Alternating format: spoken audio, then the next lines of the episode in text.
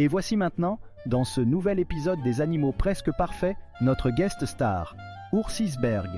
Oursisberg, notre glaciologue préféré, est spécialisé dans la recherche de la glace la plus délicieuse du pôle Nord. Un jour, alors qu'il était en mission pour trouver la crème glacée ultime, il est tombé sur un morceau de banquise totalement recouvert de neige glacée et pétillante. On ne sait pas exactement comment, mais cette neige a acquis un goût incroyable de pastèques et de fraises. C'était une véritable expérience gustative pour notre cher Oursisberg. En véritable aventurier, Oursisberg a décidé de partager cette trouvaille avec tous ses amis et a organisé le premier festival de dégustation de glace naturelle du pôle Nord. Qui aurait cru que cette journée resterait gravée dans l'histoire du pôle Nord?